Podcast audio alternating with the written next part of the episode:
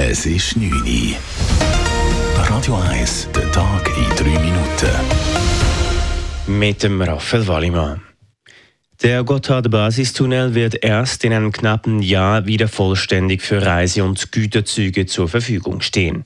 Die Schäden nach der Entgleisung eines Güterzuges vor drei Monaten seien weit gravierender als angenommen, sagte SBB-Chef Vincent Ducron heute an einer Medienkonferenz.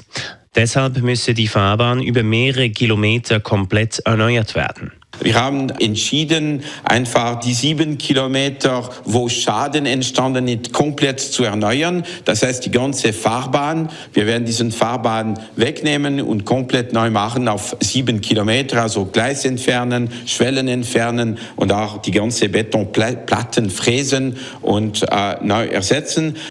Nur so können die Sicherheit sowohl für Personen als auch für die Güterzüge auch in Zukunft gewährleistet werden, so Ducron weiter. Die Schadenssumme beläuft sich nach aktuellem Kenntnisstand auf bis zu 130 Millionen Franken.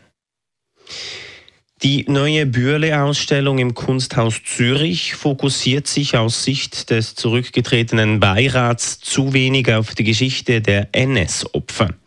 Nach wie vor stehe der Waffenproduzent Emil Bürle zu stark im Fokus, begründet der wissenschaftliche Beirat heute seinen Rücktritt.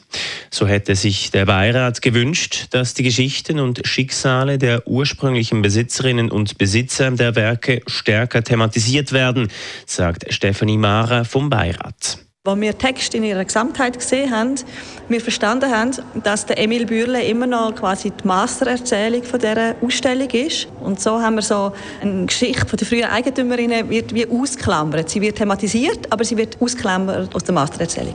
Der Beirat wurde vor einem Jahr gegründet, um die Ausstellung als externes Expertengremium zu begleiten und die Aufarbeitung der Geschichte der Sammlung zu unterstützen.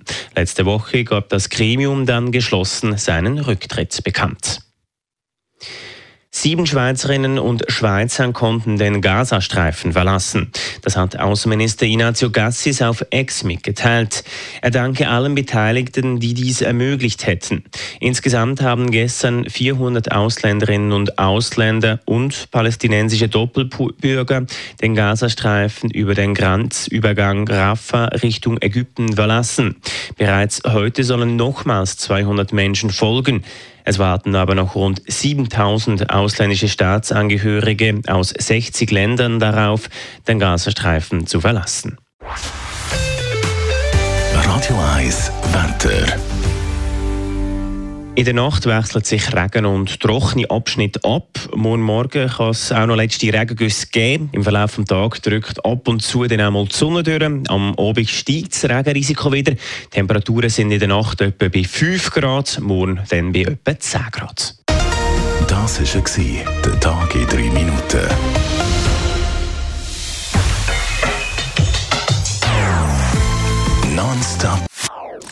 Das ist ein Radio 1 Podcast. Mehr Informationen auf radio1.ch.